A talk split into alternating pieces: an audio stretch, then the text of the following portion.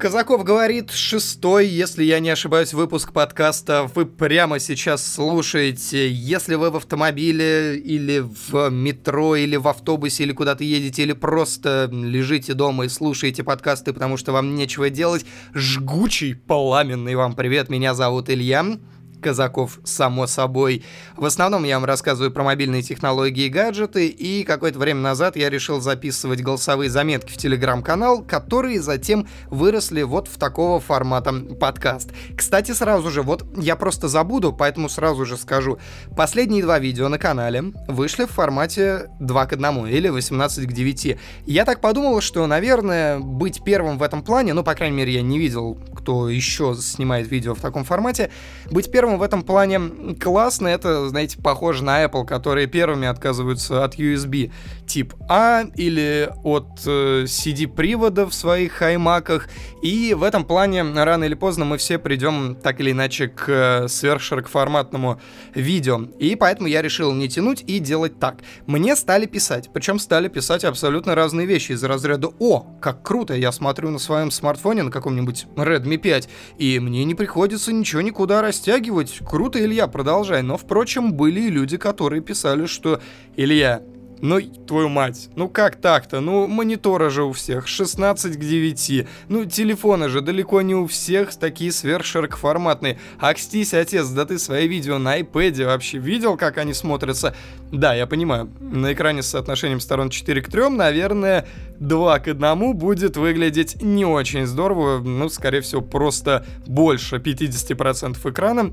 Сейчас просто я не готов высчитывать прямо на ходу. Будет абсолютно ничем не задействовано. Но я устроил опрос в Телеграме, и большинство сказали, что да, надо делать именно 18 на 9. А так как у нас тут демократия вовсю, то будем продолжать делать 18 к 9, друзья. Давайте привыкать и, возможно, больше контента будет появляться именно в таком формате. Вообще, выпуск подкаста у нас выходит с большим запозданием. Я понимаю, можете меня ругать, можете меня корить за то, что я ленивый поросенок и вообще ничего не делаю, но у меня есть э, оправдание. Серьезно. Дело в том, что э, я сначала был в Барселоне достаточно долгое время на мобильном конгрессе МВЦ, смотрел на новиночки, которые, кстати, не очень-то были и зажигательные, прямо вам скажу. Прям вот что-то такого, от чего хотел пищать и визжать. Ну, там не было. Да, были интересные вещи на стенде Qualcomm, но, опять же, это не, не совсем то, что интересно широкой аудитории, не совсем то, что мне самому вот так насколько понятно, потому что в этом надо сильно много разбираться. Затем после МВЦ сразу же, прямо из Барселоны, я полетел в Женеву на автосалон, где смотрел на тачки, смотрел на новинки автопрома мирового и вернулся в Москву уже абсолютно выжатый как лимон, знаете, в таком состоянии, когда хочется просто сидеть и смотреть в одну точку и вообще ничего не делать или лежать кверху сверху пузиком на кровати и также ничего не делать, просто немножко прийти в себя и как-то собраться с мыслями. Поэтому я посчитал правильным именно этим и заняться. Немножечко подсобраться и в бой с новыми силами. Вот, собственно, на канале недавно вышло видео, буквально вчера, по-моему, да, вчера, ну, если мы отталкиваемся от даты записи подкаста, 18 марта, воскресенье, вышло видео про Samsung Galaxy S9, потому что я теперь полноправный владелец этой трубки, и я отказался от айфона, потому что я теперь перешел целиком полностью на Galaxy. Подготовил обзор, буду очень рад, если посмотрите. Не менее рад буду, если вы оцените это видео, потому что уж очень много усилий и времени было вложено в подготовку этого видео. И все равно мне пишут, что Казаков, ты продался. Блин, вот хочется этим людям просто чеком в лицо тыкать. Но понятно, что если обращать внимание на все на это, то можно просто сойти с ума и вместо подготовки контента заниматься тем, что доказывать другим людям, что ты не верблюд и ты самый-самый-самый в мире честный. Я все-таки предпочитаю верить в то, что моя аудитория адекватная и понимает на самом деле, что к чему и как вообще все работает. Но, впрочем, если есть какие-то вопросы, я всегда рад на них ответить. И в прошлом выпуске подкаста я просил вас присылать мне на почту ваши вопросы, которые вы хотели бы, чтобы я обсудил ну, вот в таком формате монолога именно в выпуске подкаста. Вы наприсылали достаточно много. Не на все я успею ответить, но постараюсь на самое главное. Вообще, я же пока был в Барселоне и в Женеве, я себе в заметке записывал инфоповоды, которые хотел бы обсудить. Но так как времени прошло достаточно много, то все инфоповоды уже успели по 300 раз протухнуть. И поэтому перейдем сразу же к вашим вопросам. Постараюсь отвечать достаточно распространенно, чтобы после моего ответа дополнительных вопросов не возникало. Хотя, если будут возникать, друзья, вы знаете мою почту, вы можете мне всегда написать, и я специально помечаю вопросы к подкасту, можете прям в теме письма писать вопрос к подкасту. Складываю все это дело в отдельную папочку, и, возможно, если у нас будет накапливаться достаточное количество таких вопросов, то сделаем прям прямо регулярную рубрику в подкасте, в которой я буду обсуждать то, что интересно непосредственно вам. Не только мне, но и вам. Вот э, такой у нас получается интерактив. Игорь Молодой. По крайней мере, так этот человек представился в почте. Он задает э, достаточно такой распространенный и очень частый вопрос относительно того, как я монтирую видео, долго ли это вообще, много ли времени это занимает и в какой программе это происходит. Я сейчас постараюсь описать э, весь процесс подготовки обзора, как это бывает. Э, я надеюсь, что вам будет интересно в том плане, что это такая информация, опять же, а, с немножко с другой стороны, потому что вы смотрите видео как зритель, я смотрю видео как человек, который эти видео периодически делает и имеет несколько иной взгляд со стороны на все это. Вообще обзоры можно условно разделить, наверное, на два очень-очень-очень условных типа. Это когда ты просто садишься и рассказываешь по какому-то плану у себя в голове. И второй, когда ты готовишь материал, пишешь сценарий, потом записываешь голос, так называемый voice-over, озвучание, и затем снимаешь видео. И потом уже это все как-то монтируешь, сопоставляешь, чтобы картинка в видео соотносилась с тем, что ты говоришь.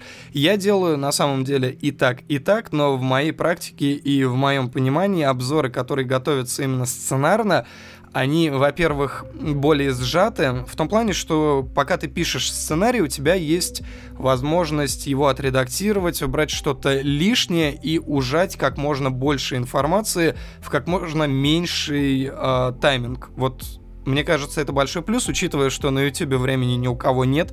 И вообще вот этот 20-минутный обзор Galaxy S9 это скорее исключение, потому что люди, ну, не готовы люди тратить столько времени на просмотр видео. Там был один комментарий от юного зрителя, который сказал, боже, как же нудно.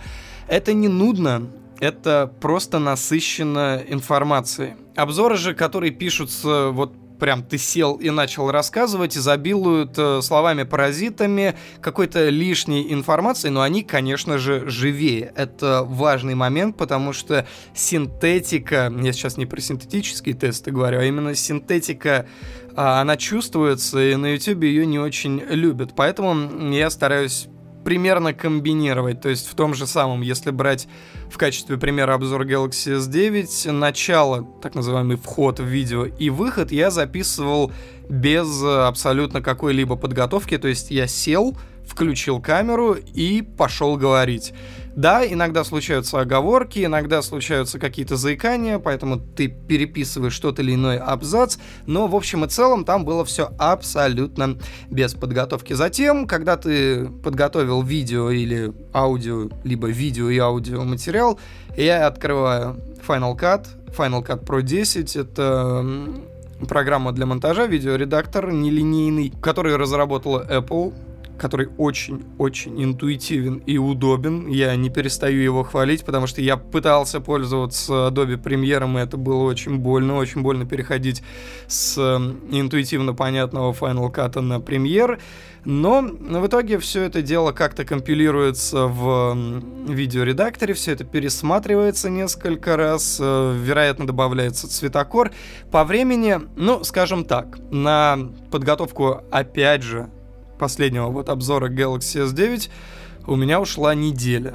Я не знаю, сколько часов, я просто не считал, но именно часов подготовки было потрачено очень много, причем большая часть уходит именно на написание сценария, потому что нужно найти факты какие-то интересные, да, а когда ты ищешь факты, ты постоянно натыкаешься на что-то, что тебе еще пока неизвестно, поэтому это нужно проверить, об этом нужно узнать подробнее. И обзор мог бы на самом деле получиться и не на 20, а на 30 и на 40 минут, потому что реально было очень много чего рассказать, интересного, но сугубо технического, что было бы любопытно, наверное, очень ограниченной аудитории. Ну а после того, как видео собрано, звук проверен, музыка накинута, кстати, относительно музыки, музыки моя промашка в обзоре, о котором я уже тысячу раз упомянул в этом видео. А я не проверил звук на телефоне, потому что с телефона, учитывая особенности маленьких динамиков, музыку на фоне слышно чуть лучше, и она получилась какая-то, ну, чуть-чуть громковатая. В следующем видео, само собой, учту. После этого видео отправляется на экспорт, заливается на YouTube, оформляется, добавляются теги, а, что еще? Добавляются финальные заставки, там, где появляется э, предложенное видео, например, или кружочек подписки на канал. Пишется описание, прикрепляется картинка. Картинку я обычно делаю из э, кадров видео. Я экспортирую где-то 3-4 стоп-кадра из видео, накидываю на них текст, смотрю, что как лучше смотрится и выбираю какую-то одну. Картинка это очень важно, Картинка это действительно очень важно, потому что первое, с чем в видео взаимодействует зритель, это картинка. Он видит превьюшку и уже на основе превьюшки принимает решение о том, смотреть ролик или не смотреть. Это если вкратце о подготовке обзоров. Мне кажется, что я так или иначе эту тему уже где-то затрагивал, возможно, даже в подкасте, поэтому больше на ней останавливаться смыслом особого не вижу и предлагаю посмотреть, что там нам еще пишут в почту. Хороший вопрос от Влада Спицына про Теслу, о моих мыслях о Тесле как об автомобиле для России и вообще, в общем и целом о Тесле. Вы знаете, мне нравится Тесла именно потому, что это действительно что-то новое, это такой гаджет из мира автомобилей. Во-первых, это красивая машина, как ни крути, пусть она где-то чуть-чуть может быть простовата, но в простоте бывает, бывает большая красота. Господи, какое корявое выражение, но я думаю, вы меня прекрасно понимаете. Минимализм это, это круто, потому что это не просто это не просто, на самом деле, сделать что-то в минималистичном стиле. Это крайне сложно, чтобы смотрелось органично. А, вот в Тесле, как мне кажется, не удалось сделать хороший минималистичный салон автомобиля, потому что выглядит он, ну уж очень просто. Model S, Model 3, там внутри как-то все очень печально. Ты садишься и не понимаешь, да, конечно, это электромобиль, это долбанное будущее, но можно же было сделать красивее. Управление целиком и полностью на тачскрине это очень плохая идея, потому что я много раз об этом э, говорил и буду говорить. Те же самые крутилки изменения уровня громкости или климат-контроля, ну, Елки-палки, они должны быть физическими, чтобы ты не глядя, не отрываясь от дороги, смог спокойно подкрутить громкость или изменить температуру в салоне. А когда это все на дисплее, ты, ты так или иначе будешь отвлекаться, смотреть на экран, тыкать туда пальцем, еще, скорее всего, промахнешься и изменишь какую-то не ту настройку. В общем, нет. Какие-то физические элементы должны оставаться в салоне автомобиля обязательно. Что касается электромобилей для России, но здесь сложно. Сложно в том плане, что у нас э, полгода зима, полгода холодно в наших широтах. Ну, если не брать юг России, там-то понятно, там тепло и хорошо. А вот в Москве и вообще центральной России зимой очень холодно, что... А ведь известно, что литионные батареи не очень-то любят э, холод и не очень хорошо его переносят, быстрее разряжаются, поэтому Поэтому не думаю, что Тесла это вот тот автомобиль, который можно спокойно брать в России и ездить, не зная проблем. У Кости Академика, кстати, какое-то время назад был ролик про электромобиль, по-моему, это был Nissan Leaf, где Костя просто бомбил, отчаянно бомбил относительно того, насколько все плохо. Ну, там еще и машина, конечно, была очень печальная с э, умершей батареей, но, опять же, инфраструктуры у нас пока нет, она развивается, опять же, могу говорить только за Москву, в Москве потихонечку потихонечку появляются зарядки для электромобилей, но их недостаточно для того, чтобы спокойно себя чувствовать. Например, у меня прям рядом с домом есть э, бензоколонка, да, то есть я всегда могу свой прожорливый автомобиль заправить и не знать никаких проблем. Где ближайшая зарядка для электромобилей около моего дома? Я не знаю, скорее всего ее просто нет. Но рано или поздно мы все придем к тому, что электромобили так или иначе вытеснят бензиновые, тем более дизельные машины, и я считаю это правильным. Электромобиль более экономичен, более экологически э, дружелюбен, скажем так. Не надо сейчас э, говорить о том, что для производства электромобилей используется грязный уголь или еще что-то. Это так, но если говорить именно о машине, то сам автомобиль, конечно же, гораздо более экологичен и не имеет тех выбросов СО2, которые, например, а, есть у бензиновых машин. Об электромобилях в России говорить рано. Я думаю, что нам нужно в первую очередь сначала перейти на гибриды хотя бы, потому что гибрид это, в принципе, очень интересно. Это, это что-то новое, это что-то интересное.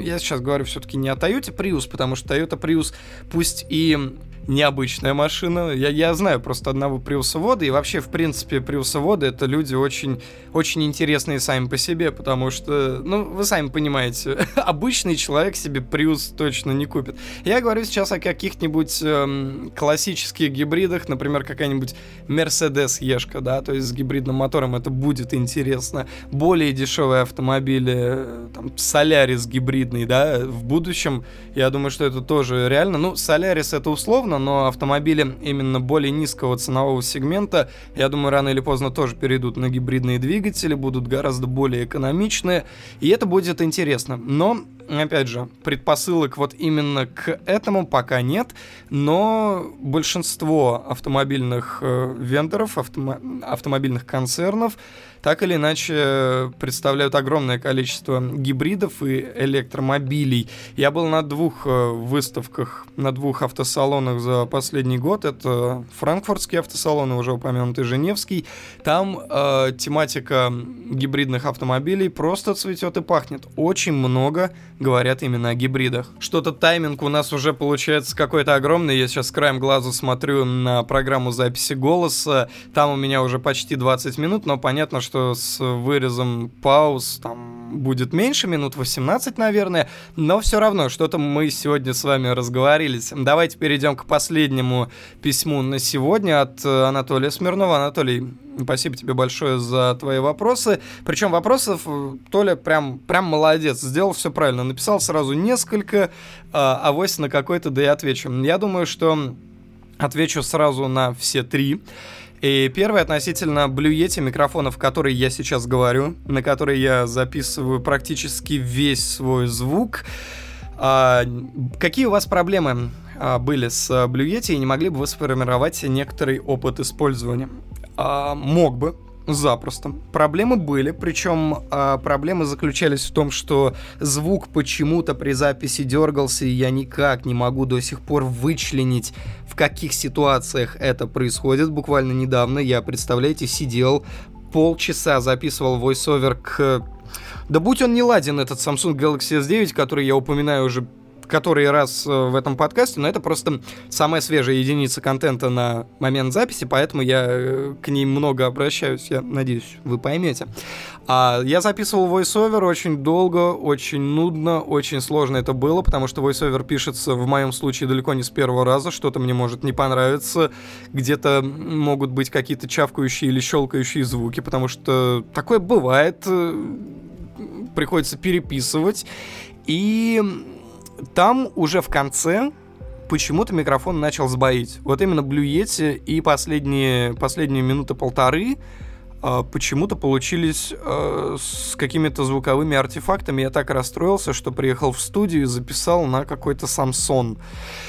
Ну, в общем и целом, Yeti дает э, неплохой звук, учитывая, что это обычный USB микрофон. Э, звук, мне, по крайней мере, опять же, звук это очень субъективно. Мне звук нравится, он достаточно насыщенный и хороший, но вообще микрофоны Blue это далеко не самые надежные микрофоны. То есть есть Zoom, которые, во-первых, очень многофункциональны, они позволяют делать очень много, много. Это вообще рекордер, не просто микрофон. А вот с ними у меня никогда никаких проблем не было. Я очень долгое время писал на Zoom H4n. Очень хорошая штуковина, тоже дает хороший звук, плюс, опять же, умеет очень многое. А Blue Yeti, ну, он, он хорошо выглядит, поэтому очень многие стримеры его берут, покупают, показывают видео, потому что, ну, он, он визуально хорош. Ну, по звуку, опять же, звук вы слышите, он практически без обработки с минимальной компрессией, чтобы не было каких-то пиков, и все было на примерно одном уровне.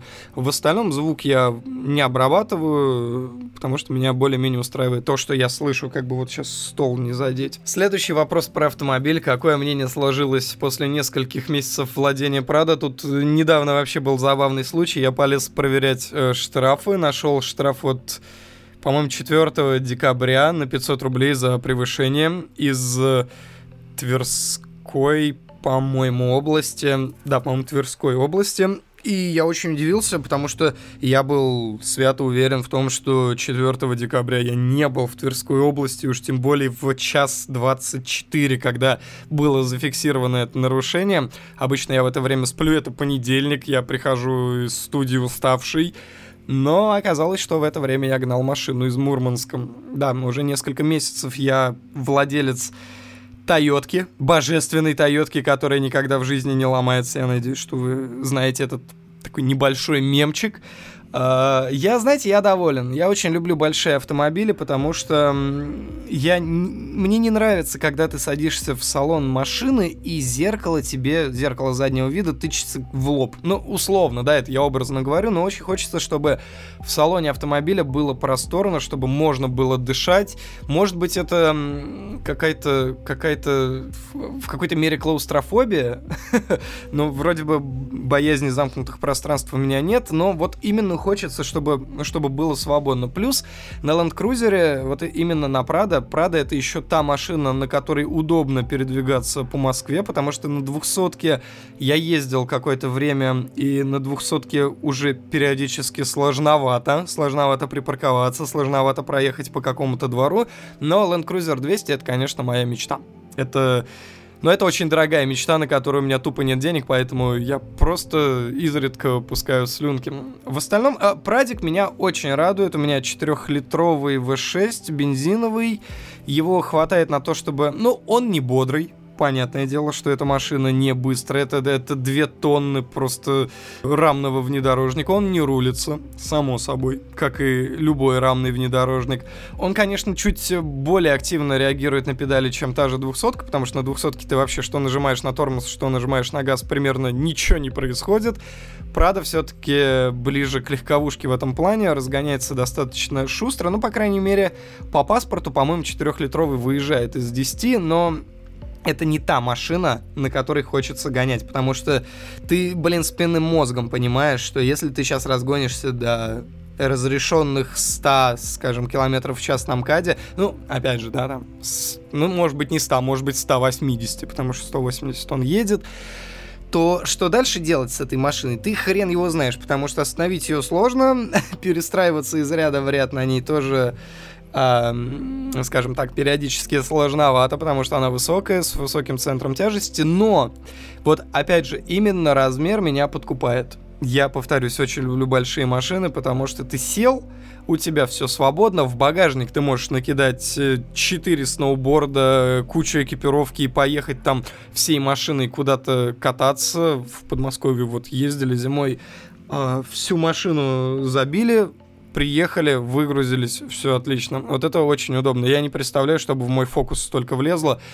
Там бы пришлось, наверное, со сноубордами на коленках ехать, что, сами понимаете, задача так себе вообще. Я уже вложил достаточно много денег в машину, не буду говорить сколько, много, блин, много, а, но не из-за того, что в ней что-то ломалось, э, а из-за того, что мне хотелось привести ее вот в тот вид, в котором а, мне эта машина кажется наиболее красивый, что ли. Но об этом я обещал записать ролик. Ролик я все-таки запишу, но, наверное, когда уже будет потеплее на улице. Я очень надеюсь, что это случится примерно скоро, потому что все-таки весна и морозы уже надоели. А если вкратце, перешел салон, перекрасил кузов, а, поменял писалки омывателя, форсунки на капоте, купил с Фортюнера за, блин, 2000 рублей веерные. Мне хотелось, чтобы были веерные, а не в две струи, как э, было раньше, потому что, ну, практической пользы на самом деле в этом немного. Ну, может быть, чуть-чуть экономится омывайка, но учитывая монструозных размеров бак для омыва... омывающей жидкости в машине, это не принципиально, но мне хотелось, чтобы вот были веерные форсунки, заказал, купил, поставил, поставил, доволен. Плюс поменял магнитолу, плюс поставил камеру, плюс где-то по мелочи тоже много чего сделал.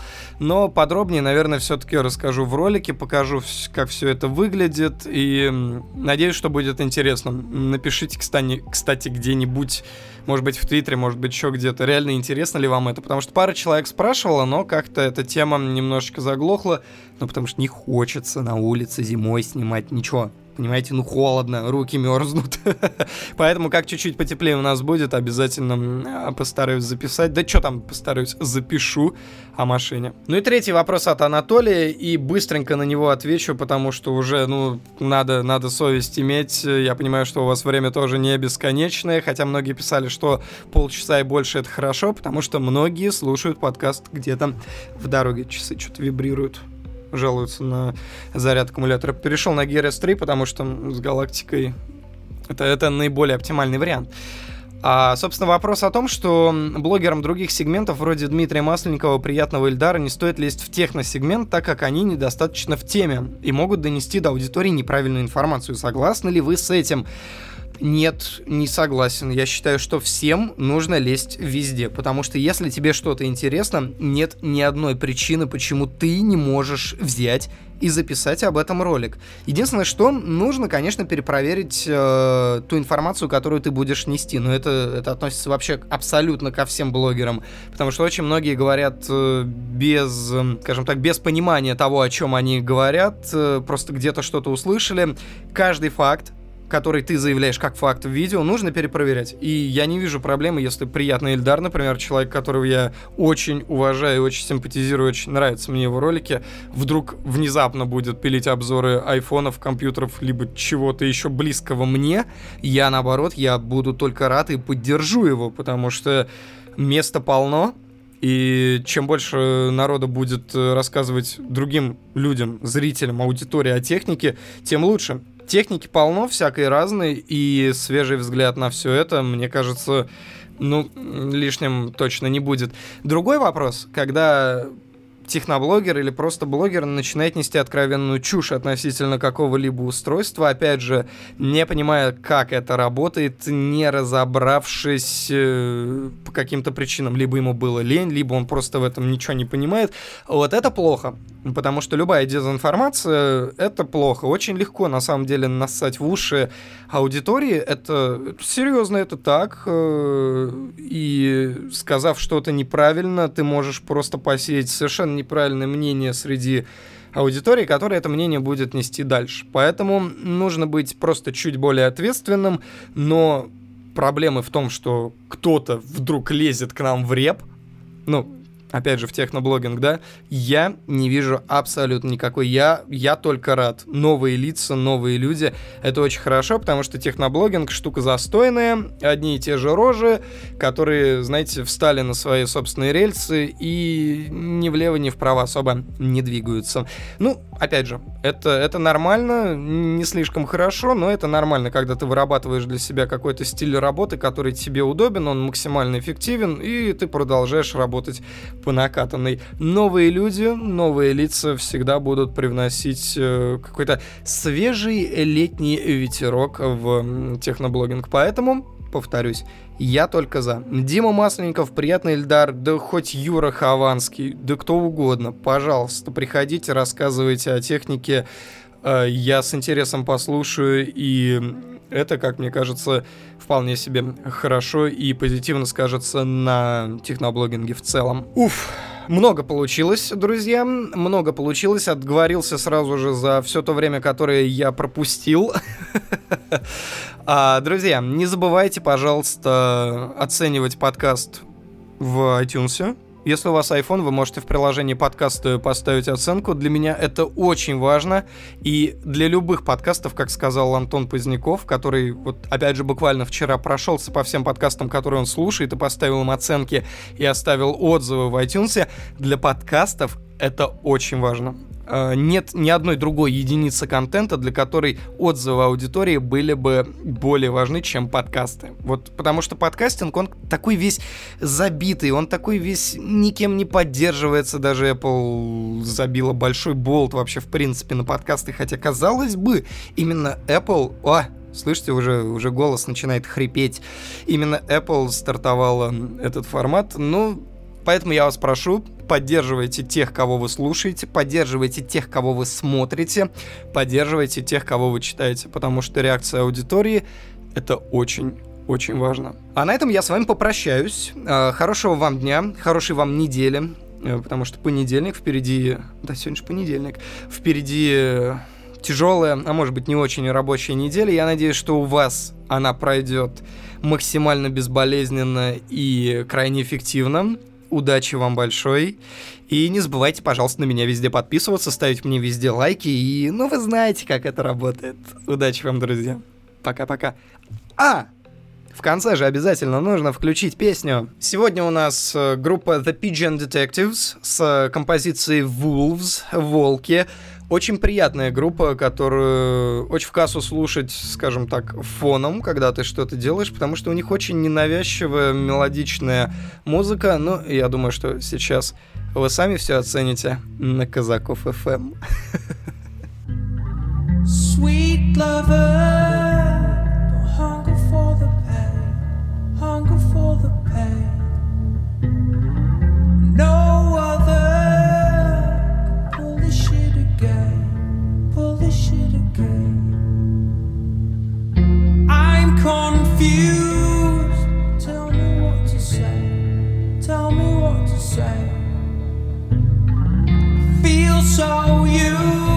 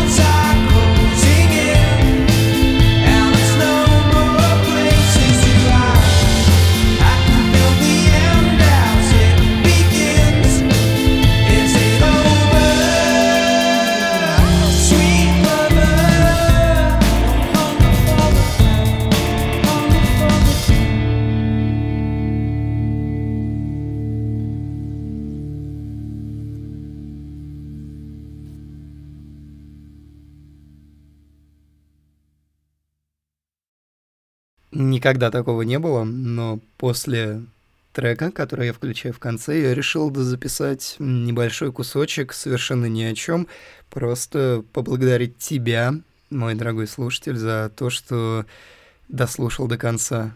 Спасибо большое. Хорошей недели. Пока.